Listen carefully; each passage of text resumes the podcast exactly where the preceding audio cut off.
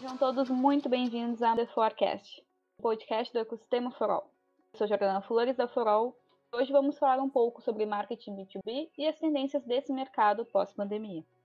Para falar sobre o assunto, estamos aqui com a especialista da Forol, Suelen Giacomelli, coordenador de marketing da FI, Marcelo Moraes. Bom dia, Suelen. Bom dia, Marcelo. Estamos muito felizes de ter vocês aqui conosco. Bom dia, Gil. Muito obrigada pelo convite. É uma alegria falar um pouquinho sobre esse assunto que a gente gosta bastante.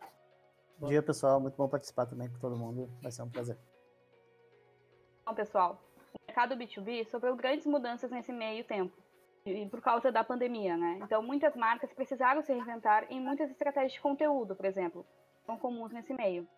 Então, vocês acreditam que as empresas estavam preparadas digitalmente uma situação de exceção como a atual? As empresas, no geral, eu acho que quem falar que estava tá mentindo, né? Porque não tem como ninguém ter, ter previsto esse tipo de cenário. Acho que, claro, todo mundo se tenta estar preparado para o maior número de situações possível. Mas eu acredito que, no geral, as empresas não estavam preparadas conscientemente, pelo menos. Eu acho que muitas, muitas empresas conseguiram se adaptar melhor, mas muito porque já tinham culturas diferentes, né? Uh, de métodos ágeis, de métodos remoto, uh, de dinâmicas, de mais autonomia nos times. E acho que nesse momento as empresas com modelos mais uh, fixos e tradicionais acabaram sofrendo um pouquinho mais na adaptação. É, e, e, por outro lado, algumas empresas, por exemplo, o setor do e-commerce nunca tinha crescido tanto, nunca tinha vendido tanto em comparação com outros anos. Eu estava lendo que o e-commerce no Brasil bateu um recorde gigantesco. Então, nem os, acho que nem para resultados positivos as empresas estavam preocupadas, estavam uh, preparadas, desculpe, é, para ter operação logística, para entregar tudo. Eu acho que foi uma grande adaptação para todo mundo, em todas as esferas da vida, né? Principalmente nos negócios. E como o Tapa falou, as empresas que trabalhavam mais com essa parte de digitalização, elas tiveram que acelerar ainda mais e adiantar os seus processos para poder entregar os seus resultados, para poder entregar para o mercado com um pouco mais de velocidade ainda, inclusive. Então, acho que ninguém mesmo estava preparado em, em momento algum. Com certeza, foi uma situação muito atípica, né? Eu acredito que foi um desafio aí para todos os times. Na opinião de vocês, quais foram os principais desafios enfrentados pelos times de marketing nesse momento? É a empresa que a empresa que não entrega uh, resultado e, e é vista pelo cliente como um custo e não se envolve diretamente na estratégia do cliente, ela acho que ela sofreu esse pênalti, porque na crise, em qualquer tipo de crise financeira, se a gente voltar um pouquinho para 2008, a gente vai observar que quem dependia de mídia para vender é, só investimento em mídia acaba uh, sofrendo esse, esse, essa perda grande. As empresas que investiam em relacionamentos são as empresas que acabam por uh, se destacar. Porque num cenário de recessão, se você tem um mercado que não cresce, você não consegue prospectar novos clientes. Então, o jeito, o, mais, o jeito adequado e mais barato é você crescer para dentro, né? Você olhar para sua carteira e conquistar aqueles clientes mais uma vez, é a história do casamento, né? Conquistar todos os dias a mesma pessoa. Então, é, nesse cenário, o que o marketing mais sofreu foi com a perda de, de verbas, né, uh, para prospecção de novos clientes. Mas, por outro lado, é uma grande lição a gente olhar para dentro da própria carteira e manter esse relacionamento ativo para que os clientes comprem de nós mais produtos ou, ou continuem e mantenham os seus contratos. Eu acho que faz muito, muito sentido isso que a, que a Sueli comentou. E tem outro ponto também que é, às vezes empresas mais que já estão com o modelo de negócio rodando, um modelo estabilizado, que já passaram da fase de startup, é, é muito comum, é muito natural uh, os setores começarem a se fechar neles mesmos, né? O marketing tem as, as funções e as rotinas do marketing, comercial, as funções e as rotinas do comercial acho que talvez seja o momento de voltar um pouquinho naquele mindset de startup, sabe? O marketing tem que estar muito próximo do comercial, o comercial tem que estar muito próximo do setor de CS, olhar toda essa parte de venda, de upsell dentro da carteira, que nem, que nem a Sueli comentou. Acho que é muito momento de empatia e pragmatismo, sabe? O, entender o momento que teu cliente está passando, entender que talvez não seja o momento de venda mesmo. E às vezes não é tu, tu voltar teu produto, tentar vender teu produto, mas tu entender o, o contexto dele para daqui a pouco adaptar tua oferta, ou daqui a pouco remodelar teu pricing, sabe? Ou teu, o teu modelo de teu portal, daqui a pouco de gestão, muito em, em sistemas B2B. Então, daqui a pouco não é uma pivotada que você tem que fazer, não é tu mudar teu modelo de negócio, às vezes um pequeno ajuste entrega um, um grande valor, sabe? Para quem é teu cliente já, para quem pode ser teu cliente, que a situação dele também mudou e que está tendo novas necessidades, novas demandas, sabe? É, eu concordo. Essa, essa coisa de se colocar em posição de parceria com o cliente faz toda a diferença. E se colocar como um parceiro, é, é parceiro bem no que, o, no que o Marcelo falou é adaptar a oferta, é fazer renegociação de preço, é ajudar o cliente a partir do uso da sua, da, do, do, do, da solução que você entrega para ele, ajudar que ele otimize o uso dessa solução, né? Encontrar meios e se disponibilizar para que o resultado dele seja o nosso resultado também. Eu acho que isso faz toda a diferença nesse momento. Com certeza, Suelen e Marcelo. E muitas das coisas que a gente vem falando, né, é a questão do planejamento. Todo o planejamento que foi pensado lá no início de 2020 teve que ser totalmente reestruturado, né, com a pandemia. Então, eu queria perguntar para vocês, quais as estratégias de marketing que foram repensadas nesse primeiro momento da crise e talvez num segundo momento e num terceiro? Acho que a, a, a primeira que acho que todo mundo já está no terceiro, quarto planejamento do ano, né? O ritmo que a gente está indo. Certeza. O, o, primeiro, o primeiro grande corte, digamos assim, a gente segurou foram eventos, né? Porque os eventos foram cancelados, uh, ainda mais no B2B, que tem muita força, prospecção em evento, que tu leva um ano, tem negociações que duram seis meses, um ano. Acho que esse foi o primeiro, a primeira baixa, vamos dizer assim, nesse momento de pandemia. E toda essa questão de planejamento, de estratégias, acho que ela se tornou muito mais ágil, sabe? A gente tem se reinventado não mais semestralmente ou trimestralmente, é quase quinzenal praticamente, sabe? Que funciona. Porque a gente viu que a sazonalidade ela mudou muito. Então, por exemplo, agora a gente está em, em, em julho, gravando, final de junho gravando. Uh, será que as, o período de férias, vamos dizer assim, será que ele vai influenciar tanto como ele influenciava nos outros anos? Será que tem Será que esse movimento muda, não muda? Então isso tá, a sazonalidade ela não está clara. A gente está fazendo adaptações cada vez mais rápidas, sabe? Porque o que funciona numa semana pode não funcionar na outra. Eu acho que é muito mais uma questão de agilidade e um pouco menos de resposta, sabe? Uh, tão simples. Muito mais de um entendimento de processo mesmo. O que, que muda e, e quando que muda. Né? Isso. E as empresas precisam se replanejar, inclusive, para pensar cenários para quando houver a retomada das atividades com força total. Então, eh, hoje mesmo eu estava lendo um artigo que falava sobre as equipes de vendas, né? Como manter as equipes de vendas motivadas, tanto em side, em side sales, porque eu acho que quem era field sales voltou para dentro também agora, com tudo isso que a gente está vivendo. E, e, nesse artigo o autor colocou brilhantemente que tem que tem-se que sugerir e estimular que os vendedores eles façam prospecção, mesmo que os frutos não sejam colhidos por agora. Então eu acho que o planejamento de vendas também é muito importante para que os vendedores se mantenham motivados, para que eles consigam olhar para frente e ver perspectivas futuras, porque a curva de aprendizagem de um novo vendedor é de seis meses. Então, compensa mais negociar para que essa pessoa fique e faça novas prospecções e olhe para um novo pipeline do que efetivamente uh, se desfazer dessa equipe, enfim.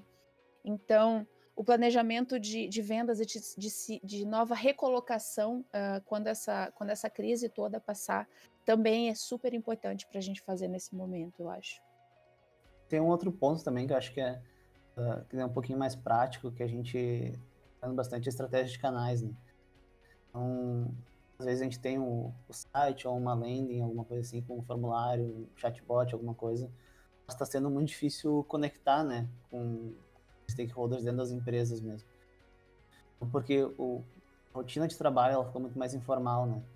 Então é, explorando muito outros canais, sabe? sabe? Seja WhatsApp, Telegram, Uh, e-mail em certos nichos acaba funcionando um pouquinho melhor, mas é muito explorar mesmo, sabe? Sair um pouquinho do, do, do comum, muito acelerar movimentos que às vezes já estavam previstos, sabe?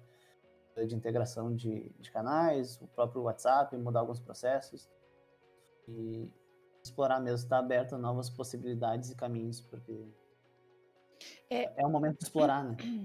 E somado a isso, tem uma tem um novo, uma outra estratégia de marketing que às vezes a gente não olha com tanta uh, com, com tanta propriedade, que é o marketing de influência, né? O famoso boca a boca, que hum. era como as coisas funcionavam antes da internet existir.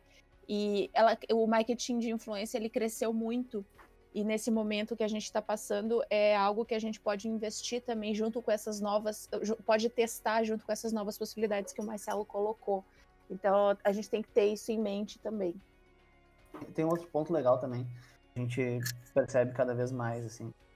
Quando a gente fala de vendas B2B, uh, ah, o marketing ele não é um trabalho uma aquisição simples, né? Porque o, o processo de decisão ele é, ele é bem mais complexo. Sim.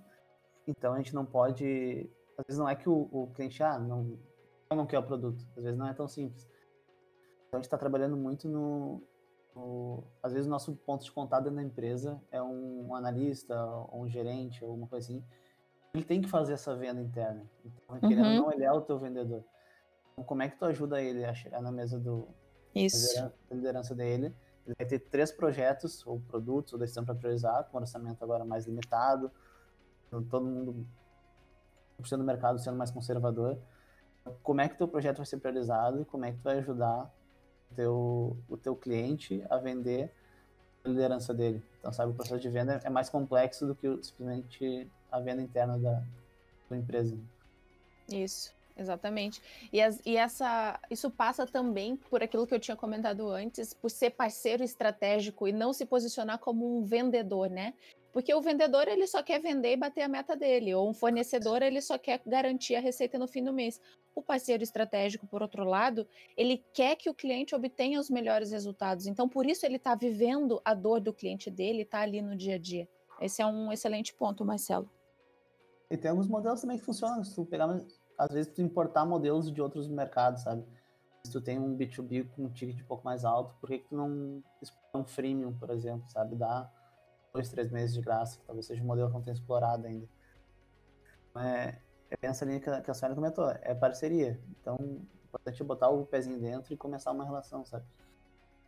Uma coisa que a gente, uh, sempre quando a gente está falando em marketing B2B, business to business e não business to consumer, a gente está falando de, de CNPJ para CNPJ. Mas a gente não pode esquecer em, em tempo algum que para quem nós vamos vender a ideia, ou o nosso serviço, o nosso produto, é uma pessoa que está do outro lado. Então, pensar na peculiaridade dela, no momento que ela está vivendo, respeitar aquele momento, entender se, é, se, é uma, se a gente está uh, pressionando invadindo é, eu acho que essa mudança de paradigma de relacionamento de marketing é, é, é, é nunca vi na minha história, na minha vida, e eu acho que a gente nunca vai passar por outra. Talvez passemos por outra, né? Mas essa. Malaca, lá que dá tempo. É, mas essa, em termos de aprendizagem, acho que é a maior lição que a gente está tá tendo em todo, todos os tempos.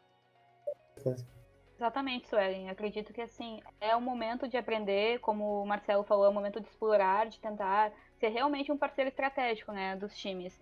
Até porque está todo mundo, tá todo mundo aprendendo junto, né? Uma situação que ninguém havia passado até o momento e realmente é muito atípico, né? Então, assim, o que vocês acreditam ser as próximas tendências para o marketing B2B pós-pandemia? Acho que a gente já falou um pouco aqui, é, a gente acabou se passando e adiantando, mas a, a tendência do, do, do B2B é a consolidação de, de alguns canais que, como o Marcelo mencionou, a gente está testando agora, né? Que são é, com, com, essa agilização que aconteceu uh, em relação ao meio digital como principal canal de relacionamento uh, das pessoas, é, eu acho que tudo que é digital vai, vai se manter e vai ser consolidado ainda mais, né? Então as pessoas, quando as pessoas torciam o nariz para o e-mail, o e-mail já foi assassinado, eu não sei quantas vezes assim na minha carreira como publicitária. Uh, o e-mail ele está cada vez mais forte, né? É uma das principais ferramentas de marketing um para um, que é quando você aparece uh, e fala diretamente com o seu consumidor. Aí a gente tem o Telegram, a gente tem o WhatsApp, que também são ferramentas de comunicação um para um, mas cada um com a sua peculiaridade, né? Uh, e eu acho que a partir do momento que a gente vive num momento, num, a gente vive uma, uma situação de escassez, a gente vai buscar abundância lá na frente, mas a gente vai buscar abundância otimizada. Então a gente vai, eu acho que no marketing a gente vai aprender com isso a fazer mais com menos. Porque eu acho que, em certa medida, todo mundo, todos nós que estamos aqui, passamos por algum tipo de corte, né? Uh, seja no orçamento familiar, seja no orçamento de marketing, enfim, a gente, todo mundo teve que se ajustar. E com o marketing não vai ser diferente. Então, eu acho que a principal tendência é, é fazer mais com menos, uh, sem falar dos canais. Eu não sei se o Marcelo concorda comigo. Eu concordo, concordo 100%. Eu acho que é muito gente falou um pouquinho ali antes também, que é um pragmatismo, sabe? De, de todos os lados, mas não um pragmatismo ruim, um pragmatismo empatia, sabe? Eu vou priorizar, eu vou escolher o que faz sentido, porque hoje tem tantas ferramentas, tantas opções, tantos caminhos, sabe? Na verdade, a tendência diferentes tendências, né? Não vai existir uma resposta única, que nem a Sônia comentou, o e-mail marketing morreu e ressuscitou diversas uhum. vezes. Então ele vai, ele volta, ele vai, ele volta. Em alguns mercados ele pode funcionar muito, sabe? Para outros talvez não, talvez para um mercado que já saturou de meio marketing, ele não funciona tanto, ele, tem que buscar alternativas.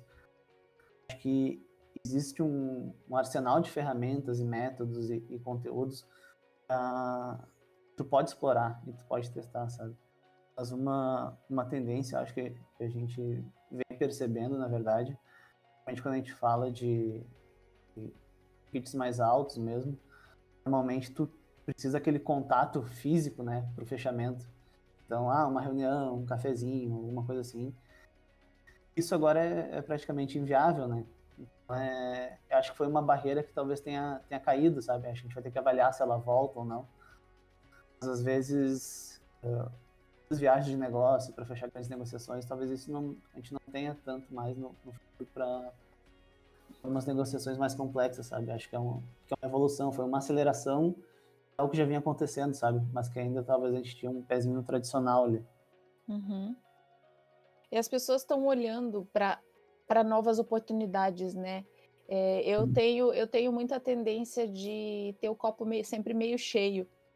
E eu acho que toda essa reinvenção pela qual a gente passou nas nossas rotinas de trabalho, nas nossas rotinas pessoais, é, elas nos trouxeram grandes aprendizados, né? Então, se eu pudesse resumir uh, um pouco dessas tendências, seria essa. Eu concordo com tudo que o, que o Marcelo falou, dessa reinvenção, dessa que, disso que eu havia comentado de fazer mais com menos. Uh, eu traria de novo a questão de pedir indicação e trabalhar com marketing de influência e encontrar nichos também. Tem uma coisa que uh, o que eu tenho observado aqui, uh, falando de negócios, pequenos negócios, né, negócios locais, é, eu observo muito uma tendência das, uh, do, do, dos pequenos negócios irem encontrando nichos, irem encontrando novos jeitos de se distribuir. Os restaurantes estão fazendo takeaway, nunca tinham feito antes. É, uhum. Todos os estabelecimentos gastronômicos que não, que não fecharam as suas portas uh, começaram a, a, fazer delivery também. Então, Academias estão virando produtoras de conteúdo, né? Aham, exatamente. Então, toda essa disrupção do, do mercado causado por um fator externo extremamente é, é, cruel, ele pode trazer alguns, vários aprendizados como essas, essas tendências e nós, como profissionais de marketing, vamos ter que nos inventar sempre. Uh, o mercado de turismo e hotelaria, eles, como o Marcelo falou, viagens corporativas, eles sofreram muito imensamente os impactos é, dessa pandemia, o mercado de eventos também. O que eu tenho visto É, a, eles estão tentando antecipar é, pacotes para o próximo ano, na esperança de que a gente já vai ter saído de dentro de casa. Então, Turismo local também, né? Às vezes mais pro interior. Isso, também, também. Então, eu tenho visto também uma grande rede, como o Marcelo falou, de empatia e pragmatismo, e uma grande rede de solidariedade também uns com os outros. Então, uma, uma das coisas que eu acho que vai ficar também para todos nós vai ser isso, essa parte positiva do ser humano ajudando o ser humano a sair desse, desse poço que a gente que a gente está aos poucos uh, saindo. Exatamente, Suelen. Eu acho que a empatia é o grande desafio de todo mundo. A gente está se encaminhando já para o final do nosso podcast, então eu queria imensamente agradecer a participação de vocês. É incrível, foram várias dicas, várias tendências. Eu já anotei tudo aqui para começar. Então, realmente, muito obrigada. Nós que agradecemos. Eu estou muito feliz com a oportunidade de falar um pouquinho sobre esse assunto que eu gosto tanto, que é o marketing B2B. O marketing como um todo, né? Eu gosto muito. Obrigada, gente. Obrigado também pelo convite, pessoal. Sempre um, um prazer falar com vocês também. Obrigada, então, Marcelo e Suelen. E, pessoal, se vocês quiserem saber mais sobre o universo de negócios, cultura e tecnologia, então acompanhe o The Forecast, toda quinta-feira, às 10 da manhã.